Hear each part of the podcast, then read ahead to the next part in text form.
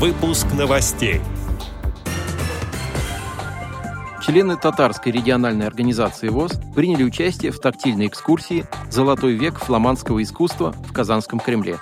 При участии Всероссийского общества слепых принят закон о бесплатном втором высшем образовании для людей с инвалидностью. Теперь об этом подробнее. В студии Антон Агишев. Здравствуйте. Здравствуйте. 6 июля Государственная Дума приняла закон о бесплатном втором высшем образовании для людей с инвалидностью. Авторами законодательной инициативы стали депутат Государственной Думы, первый заместитель председателя Комитета Госдумы по образованию и науке, вице-президент ВОЗ Олег Николаевич Смолин и заместитель председателя Комитета Государственной Думы по труду, социальной политике и делам ветеранов, председатель Всероссийского общества инвалидов Михаил Борисович Терентьев. Ранее в ходе встречи президента Российской Федерации Владимира Владимировича Путина с представителями общественных организаций инвалидов, Олег Николаевич Смолин обратился с просьбой поддержать идею, согласно которой люди, получившие инвалидность после окончания вуза или колледжа и не имеющие возможности работать по специальности, получили бы право на второе профессиональное образование за счет бюджетных средств принятом федеральном законе об образовании в Российской Федерации говорится, что государство гарантирует бесплатное среднее профессиональное образование или высшее образование для людей с инвалидностью, которые ранее получили среднее профессиональное образование или высшее образование.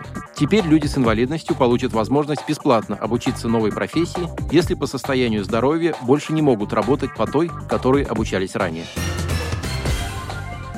Председатель татарской региональной организации ВОЗ Владимир Алексеевич Федорин вместе с активистами организации посетил Казанский Кремль, где проходила экскурсия-выставка «Золотой век фламандского искусства». Этот уникальный выставочный проект Государственного Эрмитажа в Казанском Кремле познакомил посетителей с шедеврами одной из самых значительных в мире коллекций фламандского искусства 17-18 веков. В ходе экскурсии активисты ВОЗ смогли прикоснуться к произведениям всемирно известных художников, таких как Питер Пауль Рубенс, Антонис Ван Дейк, Якоб Йорданс и Давид Тейнерс-младший. Подавляющее большинство картин на выставке происходит из личной коллекции основательницы Эрмитажа императрицы Екатерины Великой. Под подлинниками некоторых картин для инвалидов по зрению были размещены их рельефные копии с пояснением на шрифте Брайля. Каждой из них было подготовлено приложение ароматических запахов картины. Это очередная задумка специалистов музея, позволяющая незрячим людям получить более полную и объемную информацию о творческом замысле художника. По итогам экскурсии члены ВОЗ получили много ярких впечатлений.